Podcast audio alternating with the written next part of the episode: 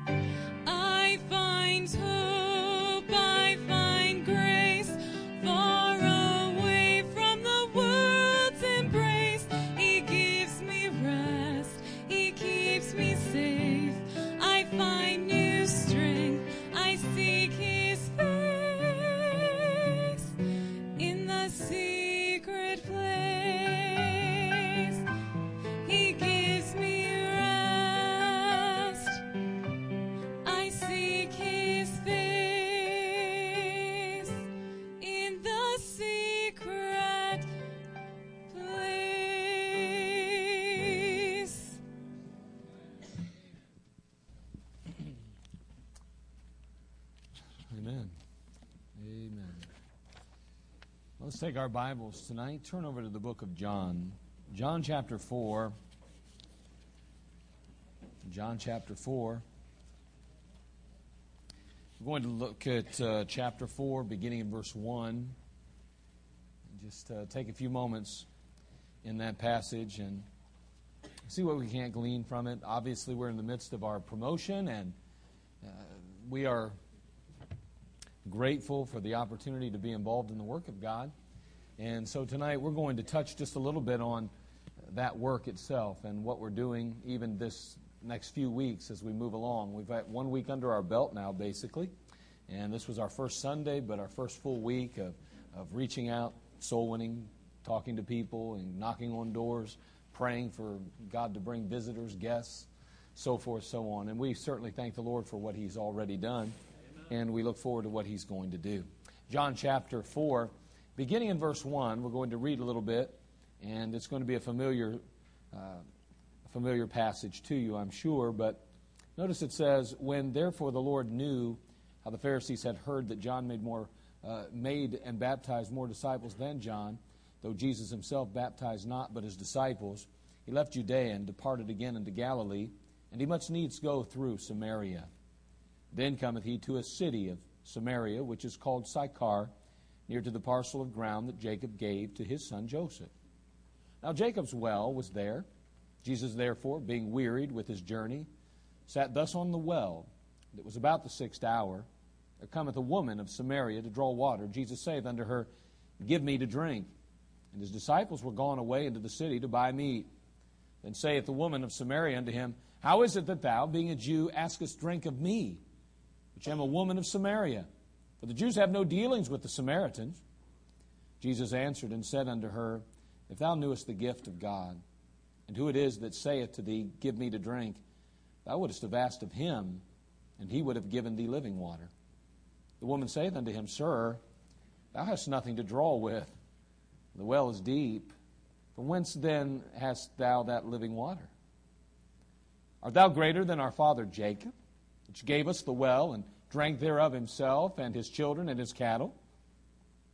Jesus answered and said unto her, Whosoever drinketh of this water shall thirst again. But whosoever drinketh of the water that I shall give him shall never thirst. The water that I shall give him shall be in him a well of water springing up into everlasting life. The woman saith unto him, Sir, give me this water, that I thirst not, neither come hither to draw. Jesus saith unto her, Go, call thy husband, and come hither. The woman answered and said, I have no husband. Jesus said unto her, Thou hast well said, I have no husband. For thou hast had five husbands, and he whom thou now, whom thou now hast is not thy husband. In that sayest thou truly. The woman saith unto him, Sir, I perceive that thou art a prophet. Our fathers worshipped in these, this mountain, and ye say that in Jerusalem is the place where men ought to worship. Jesus saith unto her, Woman, believe me, the hour cometh when ye shall neither in this mountain nor yet at Jerusalem worship the Father. You worship, you know not what. We know what we worship, for salvation is of the Jews. But the hour cometh, and now is, when the true worshiper shall worship the Father in spirit and in truth, for the Father seeketh such to worship him. God is a spirit. They that worship him must worship him in spirit and in truth. The woman saith unto him, I know that Messiah cometh, which is called Christ. When he is come, he will tell us all things. Jesus saith unto her, I that speak unto thee am he. And upon this came his disciples and marveled that he talked with the woman. Yet no man said, What seekest thou, or why talkest thou with her? The woman then left her water pot and went her way into the city and saith to the men, Come, see a man which told me all things that ever I did. Is not this the Christ? Father, tonight we just ask, Lord, you'd speak to our hearts and that you'd work and move in our lives. Thank you for just the simplicity of your word. Thank you for the privilege it is to be a part of your family. Lord, we thank you for eternal life, which is ours by faith in Christ Jesus. We thank you that although you are creator, you've chosen to be our God, our Lord, and have allowed us to be a part of your family. So much so that you said you'd never leave us nor forsake us, and that you would bring us comfort and strength even in times of need. Lord, tonight as we face another week of witnessing, another week of reaching out with the gospel, as we face another week of living our lives in this world, help us to follow your example. We thank you so much, Lord, for your love and grace. Speak to us now and use us. May we glean from your word, and may we, Father, be better equipped to deal with each person we come in contact with. We'll thank you in Christ's name. Amen. When we start talking about an account like this, it's obvious that the Lord Jesus Christ is reaching out, trying to include another person in his family. And what we're called to do is basically the same. Do you realize that there is an expectation on every believer tonight? An expectation that cannot be dismissed. Take your Bible, if you would, look over the book of John, verse, chapter 15, verses 1 and 2. John 15, chapter 15, verse 1 and 2. We're going to note an expectation that God has on behalf of all of us and, and for each of us. And we'll get back to John 4 in just a moment. But notice what the Bible says in John chapter 15. It says, I am the true vine, and my Father is the husbandman. Every branch in me that beareth not fruit, he taketh away, and every branch that beareth fruit, he purgeth it, that it may bring forth more fruit. Now, I want you to notice once again that it is a natural thing for believers to produce fruit. That's a natural thing. Amen. It is unnatural when we do not. It is natural for us being part of the vine, being supplied by the vine, to produce after the vine. Now, if we are unfruitful as believers, then there is something wrong in the process or in the mix. Now, someone will say, well, that doesn't mean souls. That just means the fruit of the Spirit. If you are filled with the Spirit, exhibiting the fruit of the Spirit love, joy, peace, long suffering, gentleness, goodness, faith, meekness, temperance. Against such there is no law. If you are truly moved by that, you can't tell me that you won't see fruit visible from it. Amen. I mean, are we kidding ourselves here? I think we've lulled ourselves into this false sense of security that I can be spiritual without ever having to look spiritual, act spiritual, or actually be spiritual. I'm spiritual in my heart, but it doesn't show on the outside. I mean, I know I'm spiritual, but maybe no one else does yet. No, if you have if you are bearing the fruit of the spirit, then you will be bearing fruit called souls before it's over with. I don't I don't know that that is I think it's an impossibility to be to truly experience and to exhibit and to possess the fruit of the spirit and not produce some kind of visible fruit from it. I, I, just don't know that that is possible. You know why I say that? Because you don't have to be able to exhibit the fruit of the Spirit to have visible fruit already. What I mean by that is you can go out in the flesh and lead someone to the Lord. I mean, you really can. You say that's, that's not true. Well, you show me in the Bible where it's not true. The truth is, the Word of God saves anyway, you don't. So if you take the Word of God out and you share the truth with somebody, they could receive Christ whether you're in the Spirit or not. The Word of God is truly it. The Spirit of God is the key, not you. You know, the last time I checked, when it's all said and done, we really don't win them. We just warn them.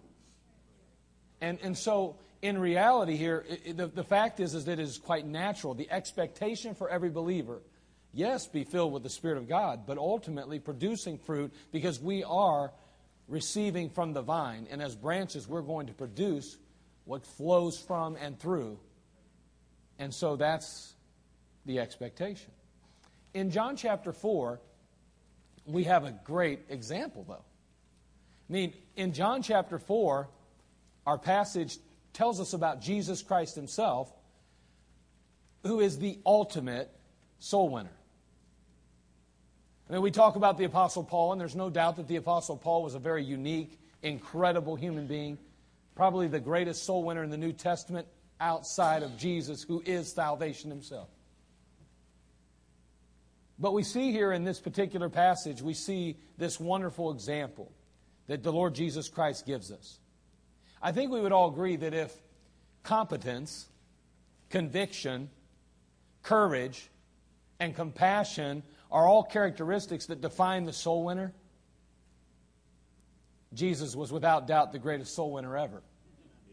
There was never one any more competent, none ever so convicted, none ever so courageous or compassionate than the Lord Jesus Christ. No one. And for us today, we have this wonderful example of a soul winner, the Savior soul winner. So tonight, I just want to take a few minutes and I want to note four elements of soul winning. Or should I say, in the aspect of presentation, four elements that we need that we can see or glean from this particular passage and our Lord Jesus Christ. Number one, we must consider. In verses 4 through 8, the Lord Jesus Christ says something very interesting. He, he makes the statement, We must needs go through Samaria. And then he ultimately goes to this city, and uh, you have to understand that the Samaritans, of course, as we've mentioned in the past, and have to understand is that they are the offspring of the Assyrian captivity. Now, the children of Israel, the northern tribes, went into captivity in 721 BC. Assyrian captivity. Now, when they went into captivity, they went in and assimilated themselves into the culture of the Assyrians. The Assyrians were idolatrous, the Assyrians were ungodly. The Israelites assimilated into their culture, married their men and married their women, and they basically became Samaritans. Part Israelite, basically, part Assyrian. They were half breeds, if you will. I don't know how to say it any other way. They were half and half. Okay, they weren't whole milk. They were 2%. At least that's my grandma used to say whole milk was 4%. I don't think that's how it works. But anyway, they, they, they, they weren't all Israelite. They weren't all Assyrian. They were Samaritans. They, they, they, had the, they, they had assimilated into this wicked, sinful culture. Now, here's what happens now. So that they have descendants from the Israelites. They have descendants from Israel. But, but on the other hand, they're also, you know, tied to the Assyrians. So the Jews now that, that were from the captivity of Babylon, coming out of Babylon, reestablishing Jerusalem now. Here they are now, years later, at odds with the Assyrian, uh, at odds with the Samaritans. You know, you guys are traitors and you guys are wicked and you're sinners. And they basically had a real racial battle going on here. And so the Lord Jesus Christ demonstrated some consideration here. I mean, he put aside the racial barriers. He put aside his personal issues or his national pride, even, and said, Listen, that a soul is worth more than, my, than, than our, our national position. It's worth more than our racial position. It's worth more than, than just, you know, um, whether or not I fit in with my people or they understand my outreach. I, okay, they may not understand it, but that soul's worth more to me than their particular um, support. We must consider. You know, we're going to reach people all the time or go out into this world. We're going to reach some people that, if we get, at least if we're willing to, we'll reach people that some don't want anything to do with. I mean, there are folks out there that, that are derelict. There are folks out there that are extremely wicked. There are folks out there that have not only turned their back on God, but turned their back on their families. They've been involved in things that are so grotesque and so wicked and seem so unheard of, even sometimes, even in our own lives. And we may look or view them as being unreachable. But Jesus showed us in his example that we need to be considerate of other people. That we need to go out of our way to reach the people who others consider to be useless. Throwaways. And you know what? God doesn't have, there are no throwaways in the world. Every soul is valuable to God. Every person is equally valuable to God. And so we see this example here. So we must be compassionate. We must be concerned.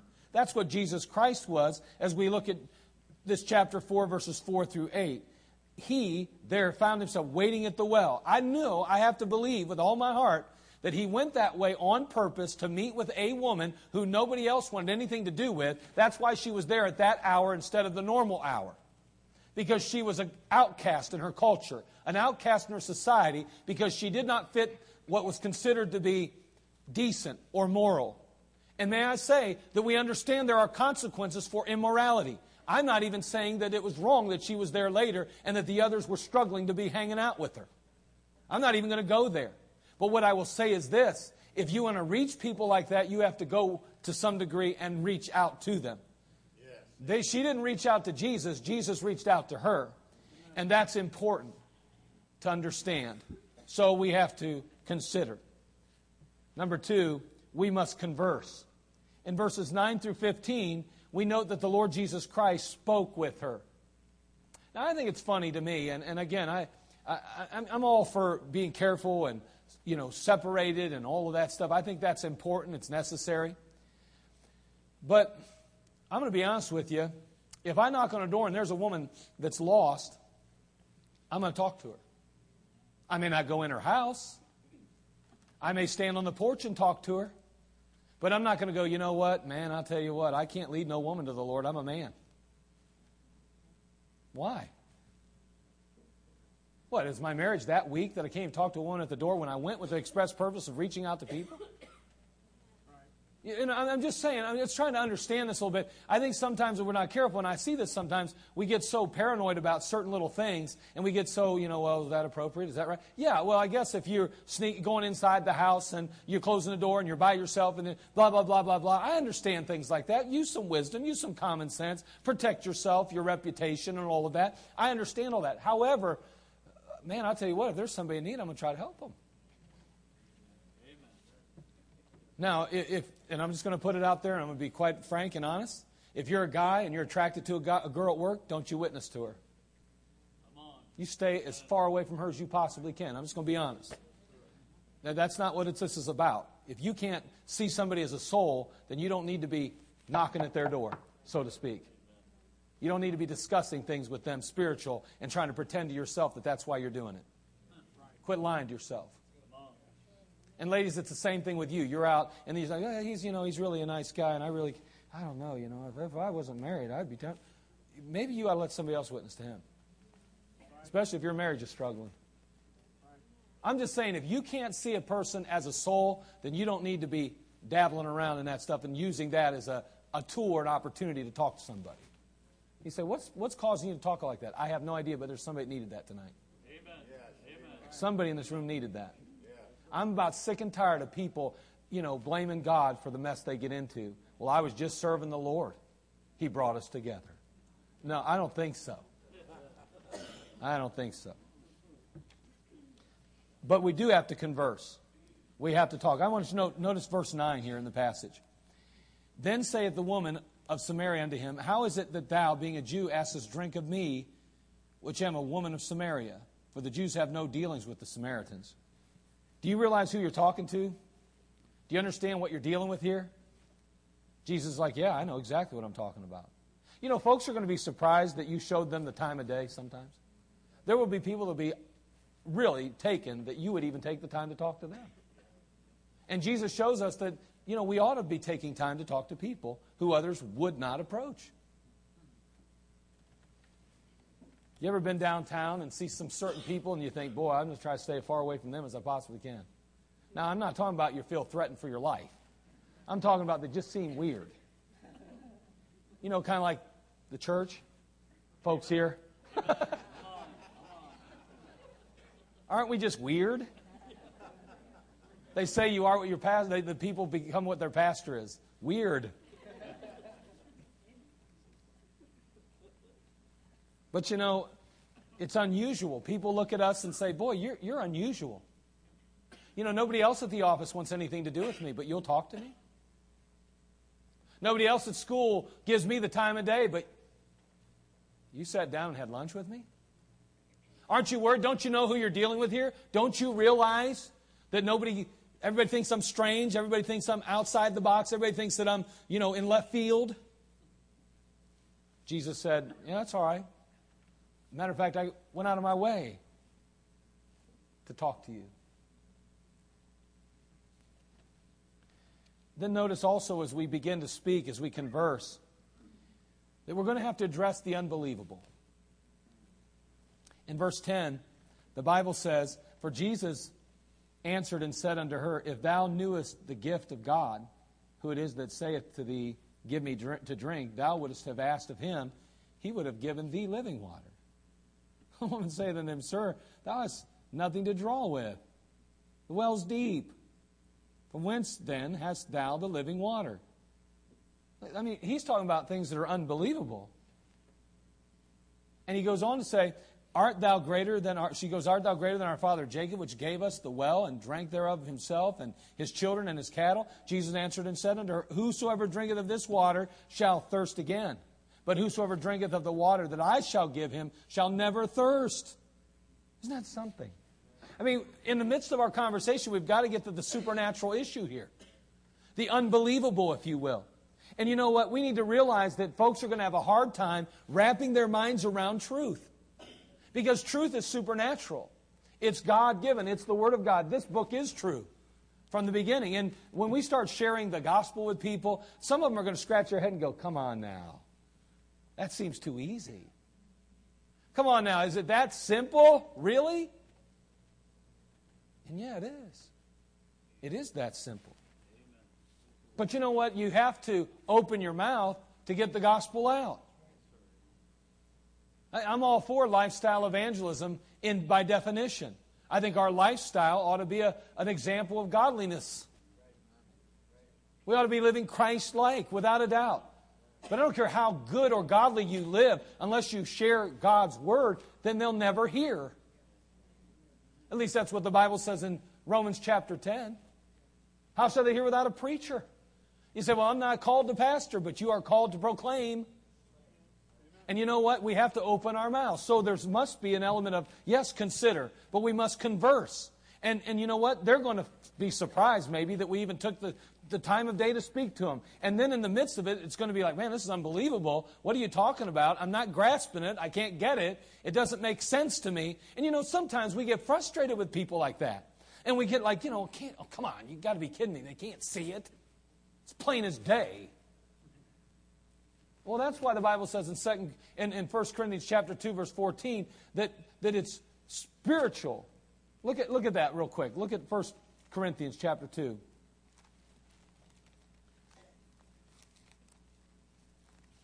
This is a supernatural issue that we're dealing with. It's not just human reasoning that brings this about. Chapter 2, verse 14. Well, let's go back to 13 even. 1 Corinthians 2:13 which things also we speak not in the words which man's wisdom teacheth but which the holy ghost teacheth comparing spiritual things with spiritual but the natural man receiveth not the things of the spirit of God for they are foolishness unto him neither can he know them because they are spiritually discerned now the fact is is that the message in the the, the, the, the gospel that we're sharing with people is a message that has to be spiritually discerned I don't care how intellectual a person is, that doesn't mean they can easy, more easily grasp the truth or the concept.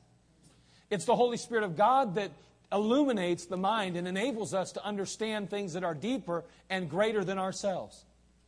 And the fact that Jesus Christ is God in flesh, that He died, was buried, and rose again the third day, and that He shed His precious blood to pay for our sin, and that He will receive us and accept us if we will call on Him by faith.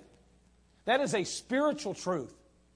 That's something that doesn't just happen to you. You don't just share that in intellectual perspective and say, okay, now, you got it? Good. No, the Holy Spirit has to take that truth, drive it home, and bring conviction in their life. And then they're able to say yes or no to the Lord. It's spiritually discerned. But we must open our mouth and share the unbelievable with them. And then the Holy Spirit must help them. I mean, in this particular passage in verse 15, the woman saith unto him, Sir, give me this water that I thirst not, neither come hither to draw. I want that water you're talking about because I don't want to have to waste my time coming back up here. Do you know how inconvenient it is to have to come in this time of day every day? Do you know how embarrassing it is to come out here all by yourself and everybody knows that you're a wicked, sinful person and you have this past hanging over your head and you're dealing with it every day? I'm just fed up. Well, give me that water so I don't have to drink any water anymore. I don't ever have to come here and draw anymore. That was her understanding. And we go, Are you, woman? Wake up! What are you talking about? Uh, what else is she to think? How many times have you witnessed to a family member, a friend, and they didn't get it? And if you're not careful, you think, they're just too far gone. They're too hard. You know, they're one of them hard cases. I'm wasting my time talking to them. You ever felt like that? You say, Nope, I'm, I'm glad you haven't. But you know what? I think that it's tempting to think that way at times. But we must converse. Uh, number three, we'll move right along here. We must confront. yes, we need to consider people. We must converse with them, but we must confront. And, you know, it's easy to give the gospel and, and sometimes just give it, you know, just kind of give the gospel. But I want you to notice Jesus, he deals with something. He's pretty forward about some things, isn't he? He really addresses this thing. He, he gets into the nitty gritty. Matter of fact, in verse 16 through 19, we learn that he exposes her many faults. What's he basically doing then? He's pointing out sin. He's saying, You are a sinner. I'm going to tell you something. That's confrontation. You want to know why we struggle with dealing with people doors or giving the gospel to family and friends? And it's because we don't want confrontation. I don't like confrontation at all. I hate confrontation. I'll be honest with you, I, I don't like it. Now, I mean, you, you put me on a football field a few years ago. You know, you put me in a position of competition where that's the goal. I don't mind that. I put me on a wrestling mat or maybe in a boxing ring or something like that. Okay, that's fine. That confrontation, that's different. We're both here for the same purpose. We're going to go at it. I like the aggressiveness of all that. I enjoy that kind of stuff. That was fun. But when it comes to just dealing with people, facing problems, addressing issues, I'm not one of those confrontational type people by nature. I'd rather kind of recede back into the shadows and let the world just go off and do its own thing. But I can't do that because, see, watch now, it's natural to produce as a believer. As we get closer to the Lord, we are compelled to share His story. We're compelled to include Him in our conversation. We're compelled to encourage others to embrace the same Savior that we've embraced. When we have no desire to share Him, it's because we are spending no time with Him. Now, I, I know that, that doesn't come across good, okay? I'm not saying you're scared to share Him. I'm saying you have no desire at all to share Him. You know what the conflict for the believer is most of the time is I want to share Him, I'm just afraid to share Him. I want to share Him, but I don't know how to share Him. I want to share Him, but I don't know if I'd be effective at it. I mean, there's all those kind of issues. I understand that. But where there's no desire at all, I mean, when you're, you're able to go through life and never once think about Christ, never once even ask yourself, does anybody even need the Lord other than me and my family? I, or not even think that, just don't even think about it. I got to believe there's a disconnect between you and the one who saved you. Now, Jesus, in verse 16 through 19, he addresses her many faults. And we don't need to get into those. We obviously have read it already. But when you're dealing with people about their salvation, you're going to have to address sin. We address that sin by going over to the book of Romans in chapter 5, verse 12. Wherefore, is by one man sin entered into the world, and death by sin, so death passed upon all men for the law of sin. And we go back there to the garden and we recognize the fact that Adam sinned. Because Adam sinned, now he being the first sinner, uh, everybody that's ever born has been born into sin as well. He's, he's basically the, the root issue there. He started that whole mess off. And unfortunately, every one of his children bear the, the, the mark of sin as well. And then their children, the mark of sin, and their children, the mark of sin. We are sinners inherently. We are sinners at the very root. It's not just what we do, it's who we are. And so we understand that, and we must express that to people as we address them.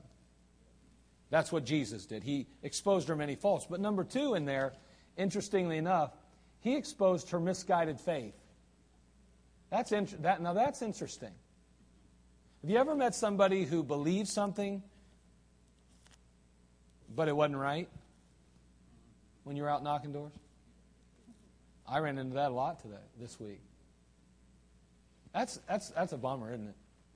Because now you're really talking about some confrontation potentially, right? But Jesus, he addressed it. In verse 20, the Bible says here, Our fathers worshipped in this mountain, and ye say that in Jerusalem is the place where men ought to worship. She's saying, wait a second, our fathers worshipped in this mountain.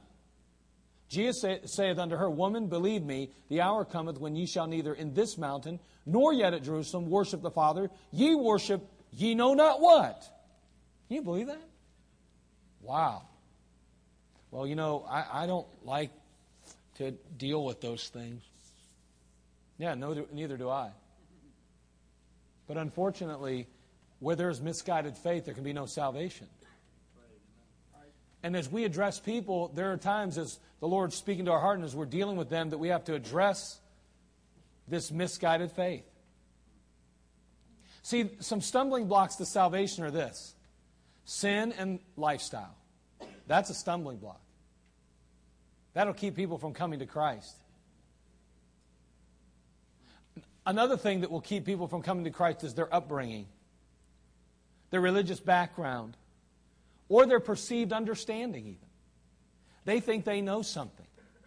But may I say again that the Bible teaches that this book is truth. It doesn't matter how grounded you are in your belief. If it is not grounded in truth, then it is a lie. And unfortunately, as believers, we need, we need to be as kind and as considerate and as loving, compassionate as we possibly can be.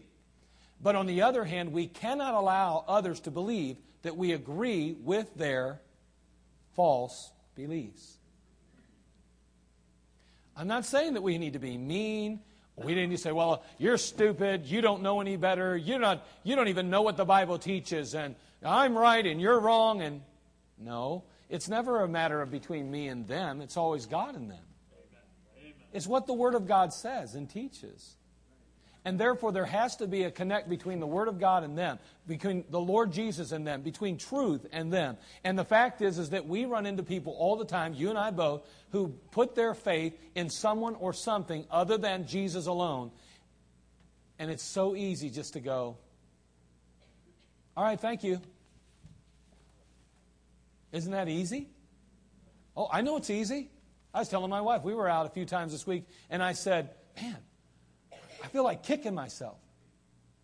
Sometimes there's things I just want to say. Uh, sometimes the door's closing. Sometimes you can tell they disconnect, they're already shut off. But sometimes I think, I needed to push that a little more. I needed to push that button just a little bit more. I needed to try to bring something out that might at least leave a question or somehow help them. He exposed her many faults. He confronted her misguided faith. And sometimes we'll need to do that too, because that's the Lord's example to us. Therefore, we may have to do that. And that's uncomfortable. And that also demands some study and preparation sometimes.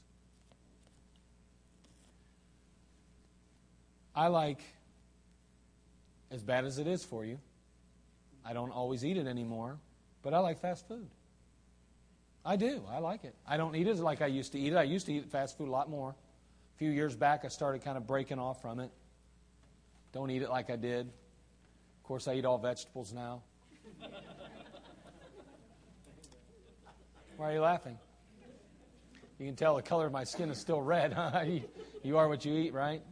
I, but, but I have. I backed off something. But I'm going to tell you something. I like fast food. I still know kind of what the price. They've changed all these prices lately, and I don't like that. But even though I don't eat it all the time, I don't like that they're changing the prices, going up, and they're limiting, like McDonald's limits their menu now, you know, and they try to force you to eat certain things that cost more, and I don't like that. Uh, they've lost me as a patron almost. But I, I kind of like that stuff. But, but you know why I like it? Because it's simple, it's easy. You pull on in there, man, give me a fry, give me a Big Mac, you know, that sounds good. Maybe a few chicken nuggets on top. You know what I'm saying? Order off the dollar menu or something. That's awesome, you know.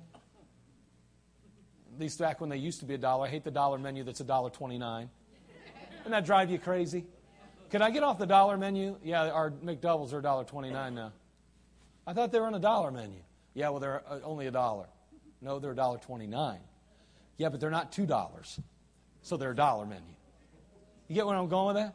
I, I've, I've been there. Trust me, I ask the questions.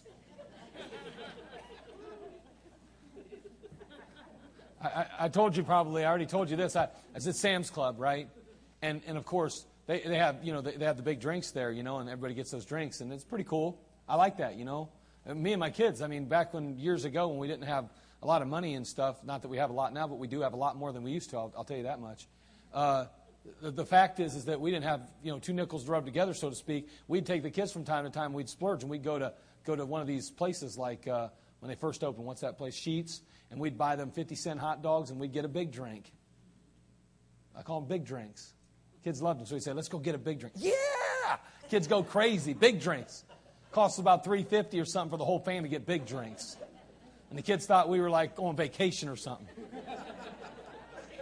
So I like going to, I, I go to Sam's Club, you know, and, and I buy those big drinks, you know, and I'd get those. And, and they used to be like a lot less than they are now. Now they're like 89. But anyway, you get them. And, and I remember I went up to the counter the one day and I said, I got it. And I, I looked at it. I said, listen, I said, this cup's smaller. And she said, no, it's not. I said, looks smaller to me. I said, you raised the price 10 cents and the cup looks smaller. She said, It's not smaller. I said, Wait a second. I looked and I looked over on a one of their things over there, and it said right up below it, 30 ounces. I said, This used to be 32 ounces. and she went, You're right. It is smaller. She worked there and didn't even know, but I caught it like that.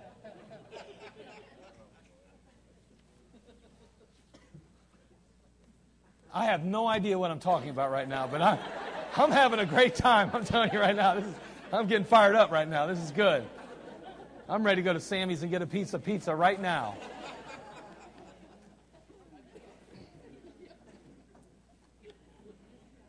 But you know, we have to address issues sometimes.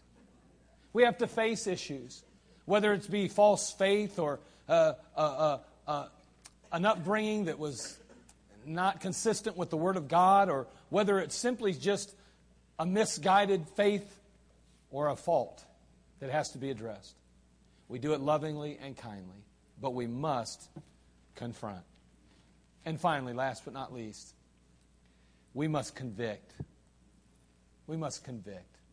And, and I know I said the Holy Spirit does the conviction, and He does, but I guess let me identify. I had to keep it with a C O N at the start of every, every one of these, so you know you'll notice that it's uh, consider, converse, confront, and now it's convict. See, I had to keep it that way, right? I was going crazy this afternoon trying to figure out the right word. But anyway, because I had it already done, I just had to change all the words so that they would make exactly right. We must convict. Now, what I'm saying from that is this when it's all said and done, we need to leave them with something to ponder. They may not get saved, but we need to leave them with something. In verse 25, it says, The woman saith unto him, I know that Messiah cometh, which is called Christ. Remember that first coming we talked about? She knew about it. When he is come, he will tell us all things. Jesus saith unto her, I that speak unto thee am he. Wow. You know, it, it's true that there are a number of times in the scriptures where the Lord would say to a demon or someone, Don't, don't tell anybody who I am. Don't, don't do that. And that's kind of confusing. You know, we kind of figure out, what in the world's that about? Why wouldn't he want everybody to know who he is? But, you know, the Lord reveals himself to those who genuinely are seeking. You know, you think about the parables or the terribles, we call them. It, all they were is uh, an opportunity for the Lord, the Lord used them to confuse those who were insincere. People that wanted the truth but weren't willing, didn't really receive or accept Him, that had no real desire to get to the bottom. They just simply wanted to have knowledge, even. And He said, You know what? I'm going to confuse the life out of you guys. You got ears to hear, but you ain't hearing. You got eyes to see, but you're not seeing. You know what? I'm going to give you these parables, and they're going to confuse the life out of you. Until you come to me genuinely, sincerely, seeking, you'll never understand what I'm saying. You know what? That's true today. People that come to church not with any real sincere desire or real goal to meet with God, to, to really sincerely touch Him and him, be touched by Him, they rarely get what they want to get. You, you got to be sincere and genuine with God. You got to worship Him, as it says here in verse 24, in spirit and in truth. Now, notice he goes on and he says, I that speak unto thee am he. And upon this came his disciples and marveled. She gets up and leaves. Now, let me ask you do you think he left her with something to think about? I mean, to tell you, he says, Listen, I that speak unto thee am he. And she's like, Wow, you're the Christ? And then it starts clicking. She starts thinking, Here this Jew was waiting on the well for me, a Samaritan. Hmm. I'm a nobody. I'm a big zero. I'm a sinner. I'm an outcast. And yet, he was waiting for me. And then he spoke to me. He considered me, and then he conversed with me, and he talked with me, and he shared with me. And he told me everything I'd ever done. Now, he didn't really tell her everything, but she said, I perceive that thou art a prophet. Isn't that interesting? Later, he says, I'm not just a prophet, I am the Christ who you're waiting for. Boy, he left her with something to think about. She leaves, and what does she do ultimately? She tells others, Is not this the Christ? He told me everything that I did, and, and no other man that I know could ever do that. This is someone unique and special. You need to meet him. And you know what? When we reach out to people, we need to say something. We need to leave them with something that enables them or forces them to think, to ponder. That's why we ask the question. Even eh, that's why that's the goal. Not the goal is not just to just jump into the gospel at first, we or just to say, you know, you got a church. Why don't you come visit us at church? How's that convicting? But when you ask this question, if you died today, are you 100% sure where you'd spend eternity? That causes a person to think. Whether or not they want to think, they're going to think. And you know what? The fact is, is that we're trying to leave them with something that will prick their heart, bring conviction to their soul, that will ultimately move them to truth. And in this particular case, we try to take the time to say, if you could know for sure you were on your way to heaven, wouldn't that be good news? Well, yeah. Could I take a moment and show you from the Word of God how you can know? Can I just show you some of His promises? Sometimes it's no, sometimes it's yes, sometimes it's, well, not right now, I'm busy. But boy, I tell you what, I don't care, even if you leave, you, and then you can even leave something else on top of that. Well, listen, let me just tell you, I know that you're busy right now. I'd like to come back maybe and share that with you if I could.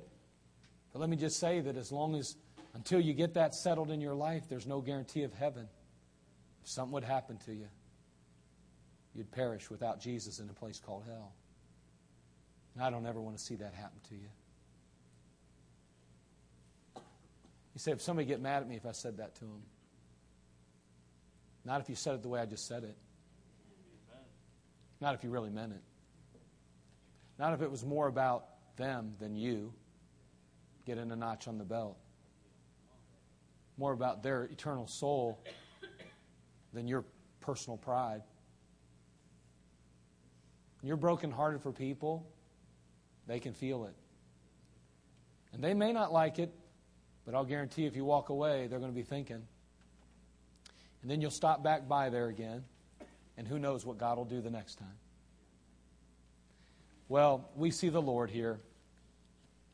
Of all the people in the world that could say, Follow me, and I will make you fishers of men, none better than the Lord Jesus Christ. The Lord Jesus Christ considered others. He conversed, he confronted, and he convicted.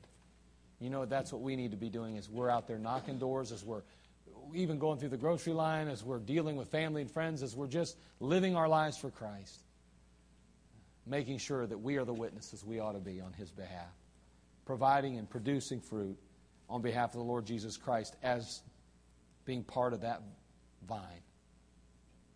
God help us. Father, we come to you. We thank you, Lord, for all you do for us.